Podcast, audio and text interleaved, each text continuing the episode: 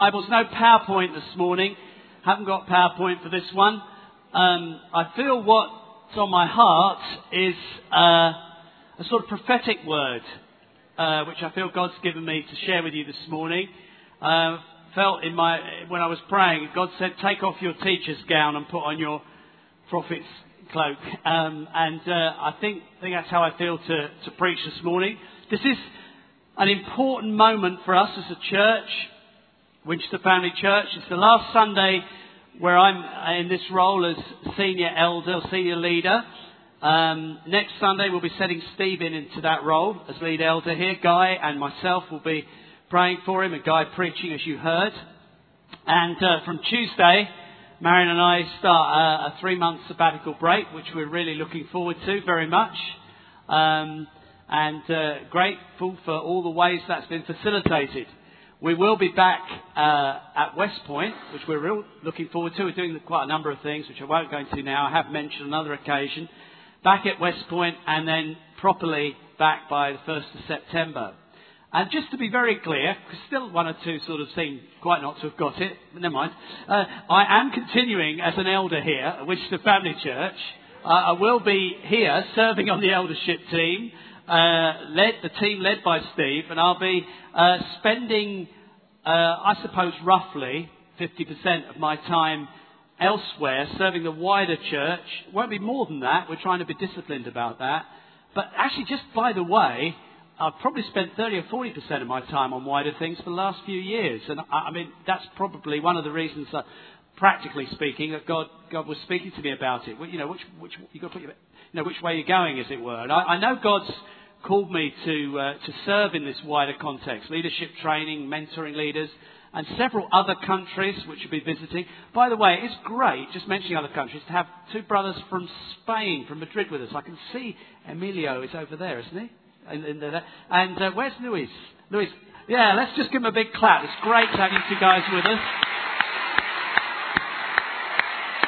Uh, they, they're good friends of David and Billy Thompson, who, who would have been in part of their church when David and Billy lived in Madrid, near, uh, near Madrid. And uh, yeah, just exploring uh, any future relationship with us. It's just really a get to know you, see where God takes us. And uh, who knows? I feel God it may well be in it, but we're just uh, meeting this weekend and this afternoon with Guy and with Kevin from Salisbury. So that's an exciting weekend. Just a, another little foretaste of future things right now. Well, the passage I, I, put, I, felt God put on my heart for this morning is Joshua chapter 3 and the first six verses. As I say, it's very much a now word. I believe it's relevant not only to the church, but to individuals. If you're here as a visitor, although I am rather uniquely speaking to the church in many ways, I believe principles in here are for all of you and all of us. And, and God will have had you here this morning for a purpose. So please be open to His Spirit speaking to you. Joshua 3, and I want to read the first six verses. Early in the morning, Joshua and all the Israelites set out from Shittim and went to the Jordan, where they camped before crossing over. After three days, the officers went throughout the camp, giving orders to the people. When you see the Ark of the Covenant of the Lord your God and the priests who are Levites carrying it, you are to move out from your positions and follow it. Then you will know which way to go since you have never been this way before. But keep a distance of about a thousand yards between you and the ark. Do not go near it. Joshua told the people, consecrate yourselves, for tomorrow the Lord will do amazing things among you. Joshua said to the priests, take up the ark of the covenant and pass on ahead of the people. So they took it up and went ahead of them. Actually, I felt God laid really verses 3, 4 and 5 on my heart. When you see the ark of the covenant of the Lord your God and the priests who are Levites carrying it, you are to move out from your positions and follow it. Then you will know which way to go, since you have never been this way before. But keep a distance of about three, a thousand yards between you and the ark. Do not go near it. Then consecrate yourselves, for tomorrow the Lord will do amazing things among you. This was a key moment in the uh, history of the children of Israel. They're about to cross over into their destiny. A destiny that's been, in their case, not only prophesied a long way ahead from God, but actually has been, in a sense, just over the horizon for 40 years. They came out of Egypt to get, to get to this, to get into the promised land. So they came out to go in. They didn't really come out to wander around and around. And it's, it's like for 40 years this has been hovering over them. It's been talked about. It's been anticipated. But now they stand on the brink of it. They stand right ready to go into what God had called them for. Now I feel Winchester Family Church has a destiny. I think we've had things that have been talked about and prophesied for years. Maybe not 40 years, but quite a number of years. It could be up towards 20 even. There have been a number of prophecies about doubling and doubling again. And you can get hold of those one way or another. I've battled with them and prayed with them. I believe they're of God. They're from a number of different sources who knew nothing about each other. But they're all before I came. They were in Greg's time. So we're talking at least, I've been here eight years, at least ten or more years ago. What does that mean in practice? Well, we've prayed and thought about it. One thing it means is, I think, to fill this building. That would be doubling. We're about 300 and something members, maybe 350, and uh, we can fit 700 in here. So I think God has called us and promised and prophesied, but challenging us to fill the building. That's one thing.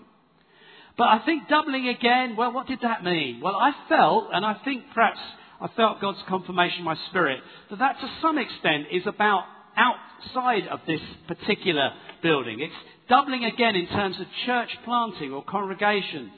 It's seeing as many, another 600, who really are birthed out from us. We've already started that with Life Church Southampton, which is doing superbly.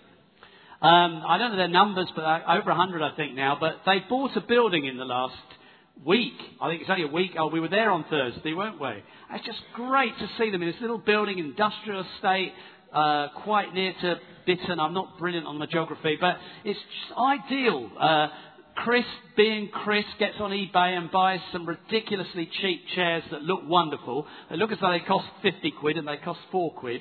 That's just Chris in his element. And, um, you know, and it just looks lovely, doesn't it? Considering I've only been in there a week. And you feel God's blessing. That's one of our daughters, if you like, church. And growing and blessing. I think there'll be others very soon. So God's called us to grow and develop. But we're also called to be an Antioch base, and I think we are continually fulfilling that. That's a resource base. That is a, a grain store. I remember a prophetic word about being a grain store. Serving the wider church, this region, in this nation, and other nations. Now we'll be doing that, if, if not more so. In fact, I hope more so. I trust that when I get involved in these things, it will not just be, oh, what John's off doing his thing. The idea is that I will involve you and we'll be in it together. And that some of you will sometimes come, perhaps, with me to things. There'll be things we can involve with. We've already had a taste of that with North Portugal and Penafiel, and some of you, like Johnny Vane and, and Andrew, have been there recently, almost closer friends than, than I am. I just go into minister, you know, but relationships have begun. Obviously, there's India and Nepal and, and other places like that. And so there's that that God's spoken to us about. And there's also these mysterious and wonderful prophecies about revival, which I think have been going on uh, in the nation for a while. Maybe it nearly is 40 years. But even here, some of them go back a long way. They go back to Rodney Kingston's that was on the wall there when I first came and we hadn't refurbished the building at all. And it was part of something I think happened about the day you, you moved in here when Rodney visited, many years again before my time.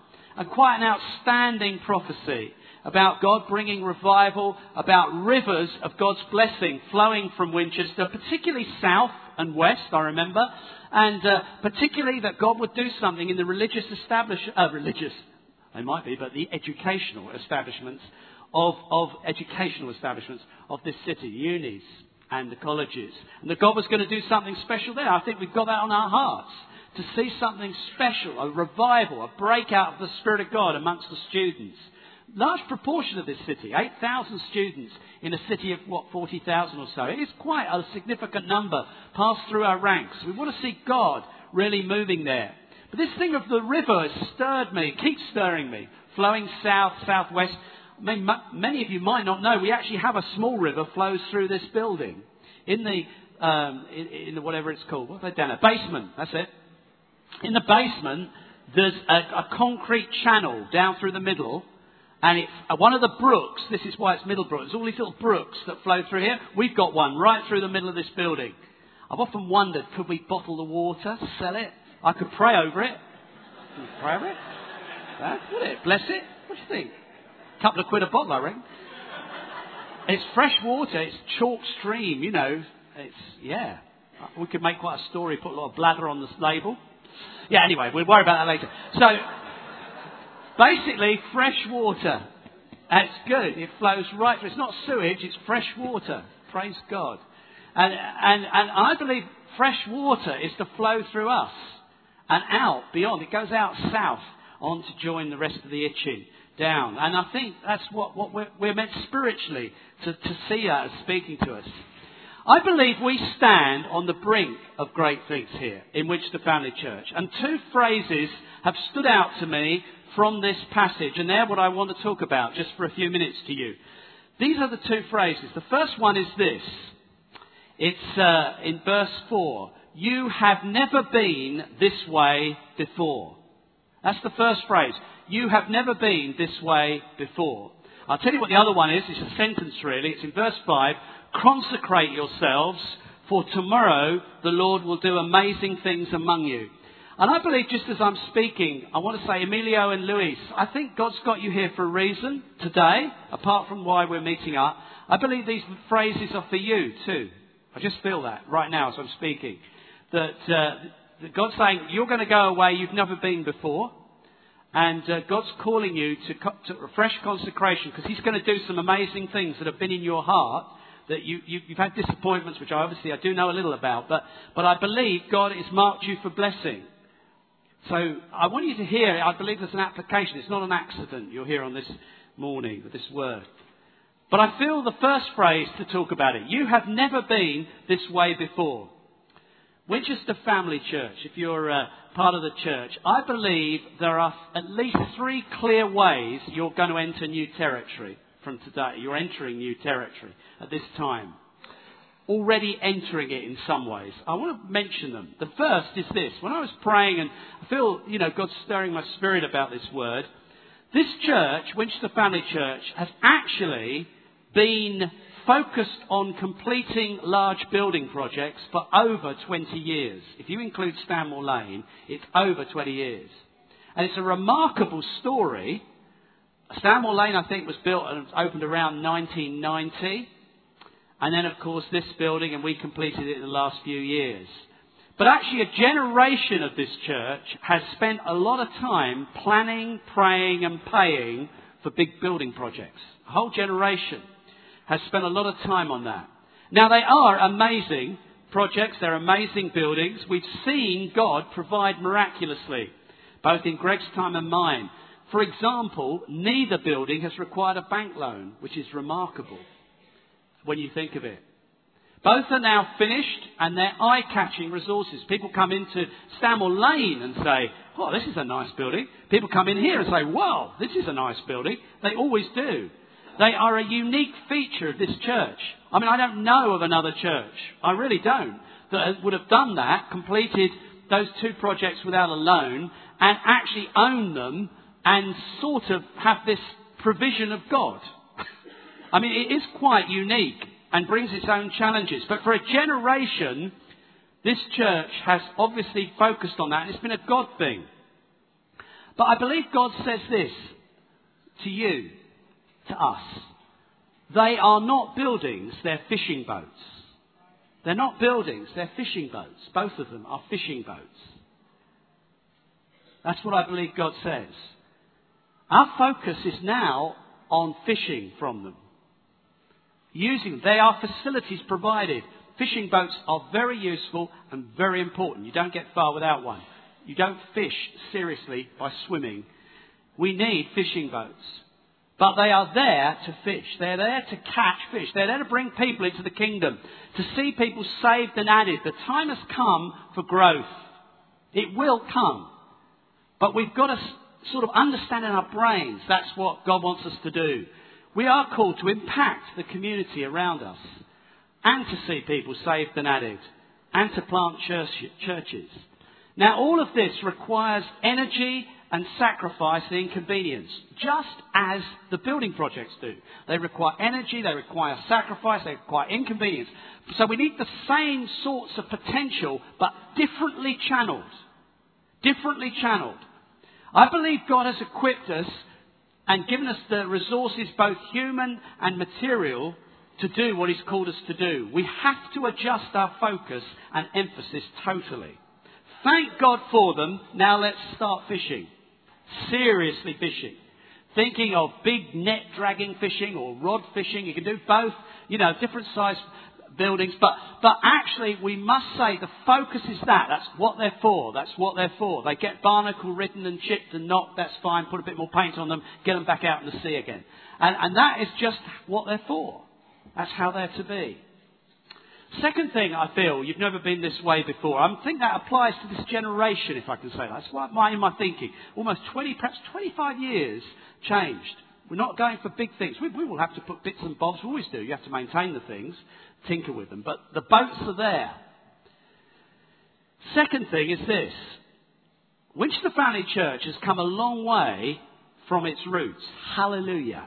A long way from its roots. Those roots aren't to be despised, but God's moved on. And in its roots, Winchester Family Church's roots, and this wasn't true of where I was in Hastings because it had different roots. In its roots is one man ministry, the pastor. So each change in the past has meant the old man moves on and the new man takes his place. And it's meant well and it's quite warm and welcoming, but I remember someone or several people talking to me as, as me being the new man. That's fine. And that's reflected in our history, that booklet that Reg wrote. You know, things are different now. And, and you see the photograph of one pastor and then the next pastor, and Marion and I are in there, I believe. But I think there is a new difference we are now entering, okay? This is new territory. You have not been this way before. The old man will still very much be here with the new man. We've got two men We've got more than two. But I'm particularly focusing on the individuals called to the church from outside. We, that's Steve and I and Annette and Marion, have become very good friends. We feel very close to each other. We met and prayed and laughed on Thursday night, and, and I feel God's knit us together. Steve will be leading. There's no question about that. Steve will lead the team. I'm delighted about it. I will gladly submit to his leadership with joy and delight and relief, actually. But I want you to know, I want you to know that God clearly called me to Winchester, Marion and I, and He spoke to us and spoke to me about staying here quite clearly. Over the last year or so, I, I, I've been invited to go to three other places where I could have gone when people knew what was happening. And I've really felt very clearly God said stay here. In fact, when I came here, I felt it wasn't for eight years. I felt it would notionally been about 14, to be honest. about. And, and, I think that God um, spoke to me quite clearly about it. Now, the delicate thing was I didn't want to impose myself on Steve. So I wouldn't even, some of what I'm just saying now might be slightly more strongly made uh, mentioned than it even has been privately. Because I haven't said to Steve, I've got to stay here. I said to Steve and Guy, you must decide, uh, you know, if this is going to help you or not, if this is of God, really. But I do feel that it is of God. And I feel there's a unique importance to us both feeling a call here sort of as part of the same phase of church history both having a heart for Winchester and both being knit together. Marion and I don't feel called elsewhere. Steve and Annette are called here. And we are one on this now. And I believe there is a, a scripture that's come back to me several times. When God is with them, I won't take you to it, it says one man can chase a thousand, but two can put ten thousand to flight.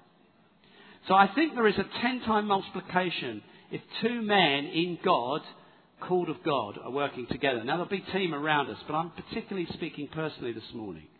And I think there is a new strategy that God is at work here. This is not, I'm not seeing Winchester as a convenient base to fly around the world. I believe I am going to have the wider ministry, and I believe that's part of what we're called to anyway.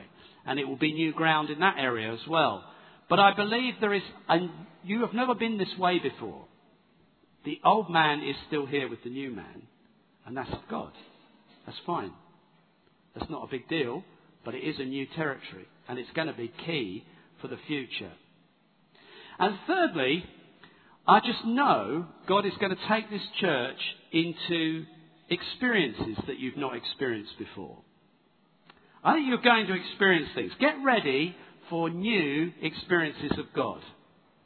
You have never been this way before. But in the light of all that, how do we keep our eye on God? What, what happens? How do we go forward? Well, the, it's interesting in this incident, verses 3 and 4, it's very clear. I'll probably read them briefly again. When you see the Ark of the Covenant of the Lord your God and the priests who are Levites carrying it, you are to move out from your positions and follow it. Then you will know which way to go, since you've never been this way before. But keep a distance of about a thousand yards between you and the ark. Do not go near it. They'd never been this way before, so how are they going to know where to go? Well, the answer was the Ark of the Covenant would go before them, and they would follow it at a distance of about a thousand yards. That's just over half a mile, probably. A thousand metres will do, you know, if you're modern. Basically, they were going to follow it. There was going to be a gap of a nearly two thirds of a mile, I don't know, about a thousand metres between them before they moved. So the thing moved out until it became nearly sort of in the distance, at a half a mile or more, and then they moved and followed it. What do we make of that? Well, let's briefly say what was the ark, very briefly. Well, the ark was a, a modest sized wooden box. It was three and a half feet long, two and a half wide, two and a half deep. But it was covered in gold. So it was wood covered in gold. The top was a thick gold lid. And on it were two beautifully carved gold, solid gold cherubim that looked down on the lid of the ark. The lid of the ark was the mercy seat. It's where blood was sprinkled for the forgiveness of sins. Now, in the ark, there was a copy of the law, Ten Commandments and some other law, Aaron's rod that had miraculously budded to show that Aaron was the anointed high priest, and a pot of manna, the heavenly food that had kept them going in the desert. The ark was their most sacred object for Israel. It was the focus of their covenant bond with God. It was the place, and this is very important, where God's presence was tangibly among them.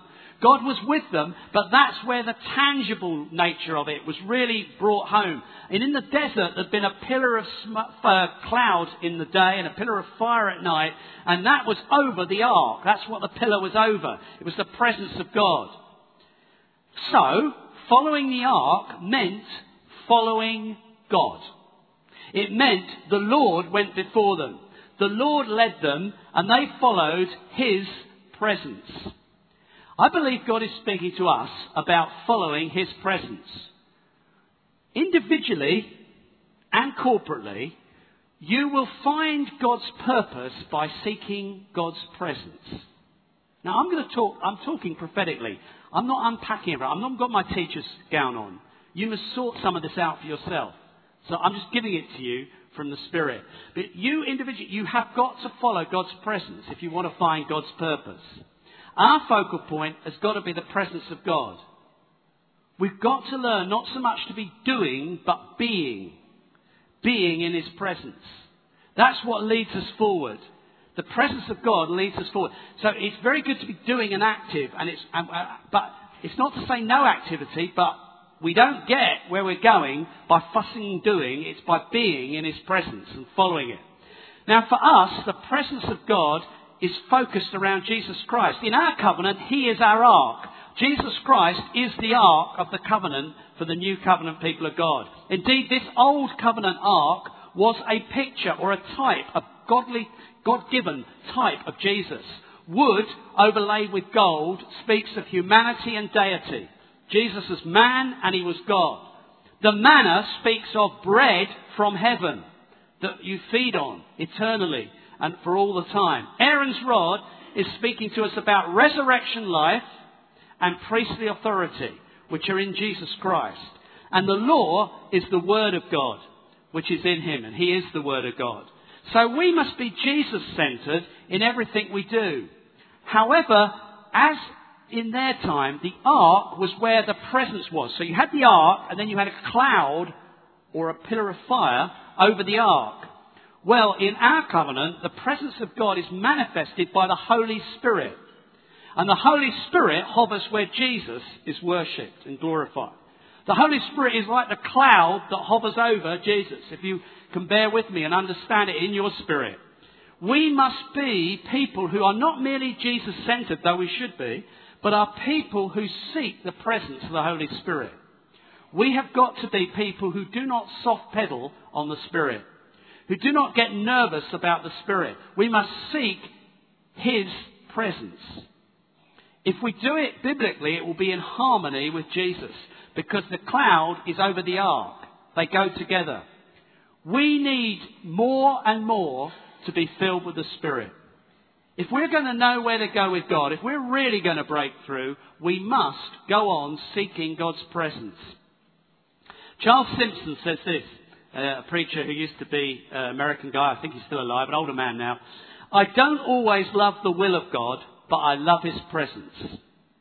It's better to suffer in the will of God and have his presence than to be without his presence.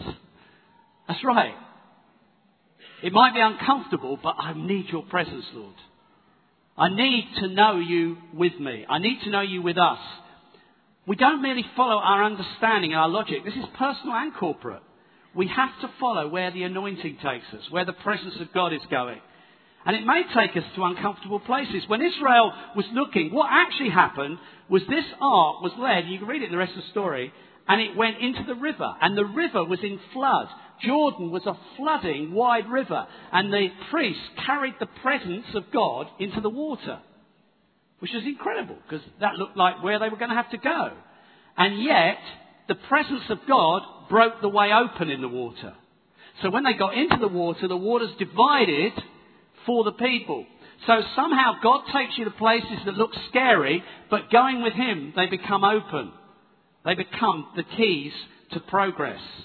And the progress of this was that God took them across the Jordan and then the waters closed over. So that's the next point.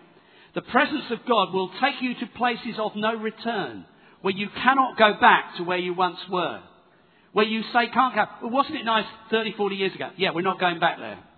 You can't.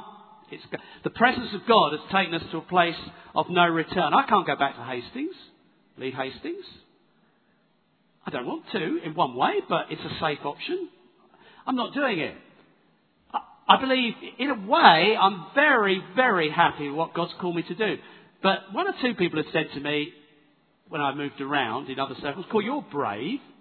And I think, well, I just feel it's God. But it is a bit nerve wracking, you know. When you get a bit older, you think, oh, it'd be nice to be secure for those last five or six years. What happens if they don't want me? Steve says, actually, you're a bit of a pain. You're a bit of a pain, actually. I'm sure he won't use those words, but it'll still be there. and I'm open to that. But I don't want to be a pain, of course. I don't expect to be a pain. But um, you have to go through the point of no return. That's how you move on with God. You can't always keep your options open as you move on with God. It just doesn't work that way. I mean, I probably in my life have known now, I was trying to calculate, I'm not sure I can do it accurately, five or six times when I feel this is almost like it's been. I get hungry for God. I know God is disturbing me. I know God's speaking to me. I can get desperate. I get quite uncomfortable. And then I say, right, I'll go with you, Lord, wherever you want to take me. And it's usually, oh, there, you know, give up my job and go full time. Ah, leave my church where my parents are and join the fellowship ah, right, hand over the lead eldership and, and see where it goes and see if they want me. And, you know, and suddenly God takes you, think, that's the Jordan. That doesn't look too comfortable. That's the Jordan. But as you go into it, God makes a way and opens it. And then you go to a point of no return. And that's when you really begin to sense God moving. They really saw some stuff when they got across the Jordan. They really did. They saw Jericho. They no longer, the manna had been great, but now they saw the walls fall down. They, they, they saw amazing miracles as they went into the promised land. In verse 4 here, you probably noticed it. I've mentioned it anyway. They were told to keep a distance of a thousand yards between them and the ark. Why was that? Why was that? Well, they had to stay at a respectful distance. And some of the commentators say it was out of reverence and respect for the presence of God. That is probably true. But I think also they all needed to clearly see where God was taking them. See, if they're all crowding up close, only the people at the front can really see where they're going. All you've got is the back of other people's heads, and you're all jostling along. It was not to be like that. There was to be a sense in which space was given for them all to see God was taking them here. You see that? Now that's important in church life. You can't rush the leading of God. Some of you like to do it. You come from the business world or the secular world. You think, right, we have five year plans and we do this. You can't do it. I could have had a 10 year plan when I came here. Well, it's already right. I, I was chucked in the bin ages ago. Now, the, you just, you think, well, surely, surely, surely, I know all the benefits. Well, you know where you're going. But I have never seen it ever completed in 40 years of Christian life that you know exactly, you go, oh, I'm going to be there in five or ten years, and it works out just as you say. You don't, you follow the cloud. That doesn't mean you can't have some plans, but you really give space for God to lead you. You don't crowd up, jostling Him. I think there's a lot of stuff in this. There was no one was to try and control the direction, try and nudge the priests. Come on, we're going over this way. I mean, if you get in a crowd, you can all sort of move the ark across to the left. I don't like the look of the Jordan. Why don't we go right? You couldn't do it. You couldn't do it. You couldn't jostle God. You couldn't control God. He led the direction. You waited till it was really clear and then you all followed. And it looked like you were going to be taken right into a flooding river. Ooh. And that's what you did. And you followed it. Where God was going, you stood back, waited, and followed Him. God is in control. He leads us. That's true of all of us. God is not your private possession individually or corporately. We don't carry him where we want to go. We don't, do we? He leads us and takes us. We don't nudge him in our favoured direction. I think over familiarity is often linked with pride. That we know where God's going, we know how to do it. It's all, oh, it's all very simple. So don't be over familiar with God. Oh, I've got that sussed. Yeah, we'll do this, we'll do that. I know what Steve will do. He'll do this, this, this, this. Well, I'd be careful that you don't talk like that. Don't be over familiar. Don't assume you know where God's leading us. Let there be a respectful distance. Let there be a waiting on God. Let's not demand from Steve to prove himself a leader with a five year plan or a vision straight away. Let's, let's see if he's got it. Let's see what God's doing, shall we? He's a man of God. Stephen and Annette are very, very a man and woman of prayer. I mean, more so than Marion and I, they've brought us back up a level, not down. I mean, I thought, cool, I've gone half asleep once I started meeting Steve. And, and now that we've gone sleepy on prayer, didn't we, Marion? It's much more provoking. It's good. And, and on, on gifts of the Spirit. And so I, I think we, we need to let God speak and lead. Amen? Don't worry, this second one isn't so long. Consecrate yourselves, for tomorrow the Lord will do amazing things around, among you. I honestly believe that God's put that in my heart for you guys, for us as Winchester Family Church, that God has said in the near future He will do amazing things among you. It says tomorrow. I think it's in the near future. Not like, oh, they're great, I'll be 30 years' time. No, no. I think God is going to do some amazing things. So we've got to get ready. We consecrate ourselves. I believe that's what God's put on my heart. Now, consecrate means purify yourselves or set yourselves apart for God to use. In the Old Testament, this command comes a number of times, and it's usually just before God does something extraordinary. Before a great act of God, meeting him on the Mount Sinai and getting the Ten Commandments, is another example. So it usually comes just as God is about to do something amazing. It means get yourself ready. Get in a good place with God. Get clean. Get clear. Because God's going to move and He wants you to move with Him. Be ready. Now, it's not merely an Old Testament concept. That's what's quite interesting. We get very big on grace, and I am very big on grace. Don't, don't, don't doubt that at all. But we can miss some of the exhortations in the New Testament. Here's one, very similar. It's 2 Corinthians 7 and verse 1. And it says this Since we have these promises, dear friends, let us purify ourselves from everything that contaminates body and spirit. Now, what you will notice is both Old and New Testament, you have a responsibility. consecrate yourselves, purify ourselves. We can get a very passive sort of uh, view of Christianity, partly because of our emphasis on grace, which is a slight distortion at times, as though it was all up to God. God says, yeah, I'm doing it, but you consecrate yourselves. You purify yourselves. Then it's very specific. If we have promises from God, let us purify ourselves from everything that contaminates body and spirit. What does that mean? Well, it means get rid of sin. Don't sin. Get rid of it. Dump the junk. Things that contaminate your body and spirit. False ideas, false teaching, dirty thoughts, pornographic things, uh, cheating things, selfish things, greedy things, sexual perversion, sexual deviance. Get rid of it. Purify yourselves. You know what's the right thing to do. Do it. That's what God says to his people. It comes out again and again in the Bible. There's a very uh, obvious and, and interesting example, which I've just found God took me to really, with Jacob going to a different era from Moses. Jacob is coming back after many years back to his home uh, land and he's returning to Bethel. Now, Bethel, which means house of God, is the place where Jacob met with God many years earlier. And it's described in the Bible as the place where God talked with Jacob. Isn't that good? God talked with Jacob. So here we are. Jacob is coming to meet with God again. It's a similar theme.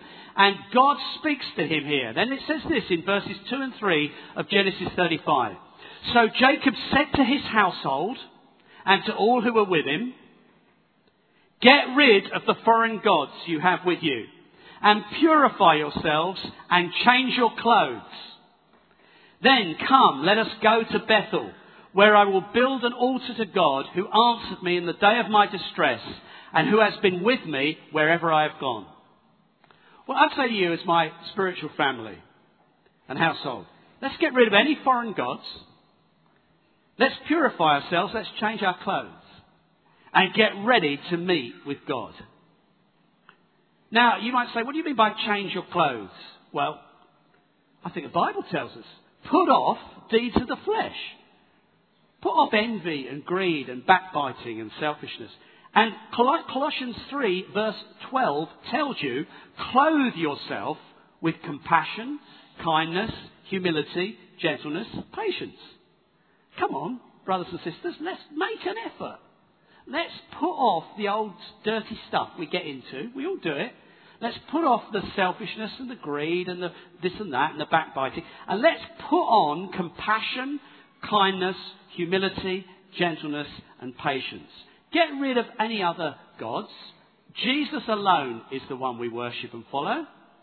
And let's get ready because God's going to do amazing things among you. This isn't heavy, this is positive.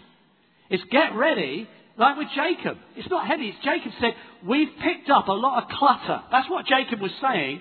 I once met with God here at Bethel. This is where God speaks to me. This is where we put up an altar of worship. We've got a load of, what are these foreign gods? I don't know, sentimental bits and bobs that, that they brought with them from their old thing. And, and he says, right, get rid of all of that lot, change your clothes, purify yourselves. We're going to meet God at Bethel. It's great. Now, I'd say to you, I believe that we're into this season. I'm feeling it personally for my sabbatical. I'm looking forward to meeting God. I'm literally going to Bethel, actually, sort of, a place called Bethel, a church in, in, in, California, just, just to Bill Johnson's place. And I, I'm doing other things, as you know. And I'm just saying, God, meet me. But I want to be purified, ready. I don't wait till I get there to get purified. I need to get ready for God. Now, it's the same for you. As we go into this new phase, as God plans to do amazing things, we need to consecrate ourselves. And we're going to use the bread and wine to do that. John, if you could come up with your band, John Pickett. We're going to worship these last 10 minutes, and we're going to use the bread and wine as our response to my word. I believe you are going into some new territory. It's exciting. You have never been this way before.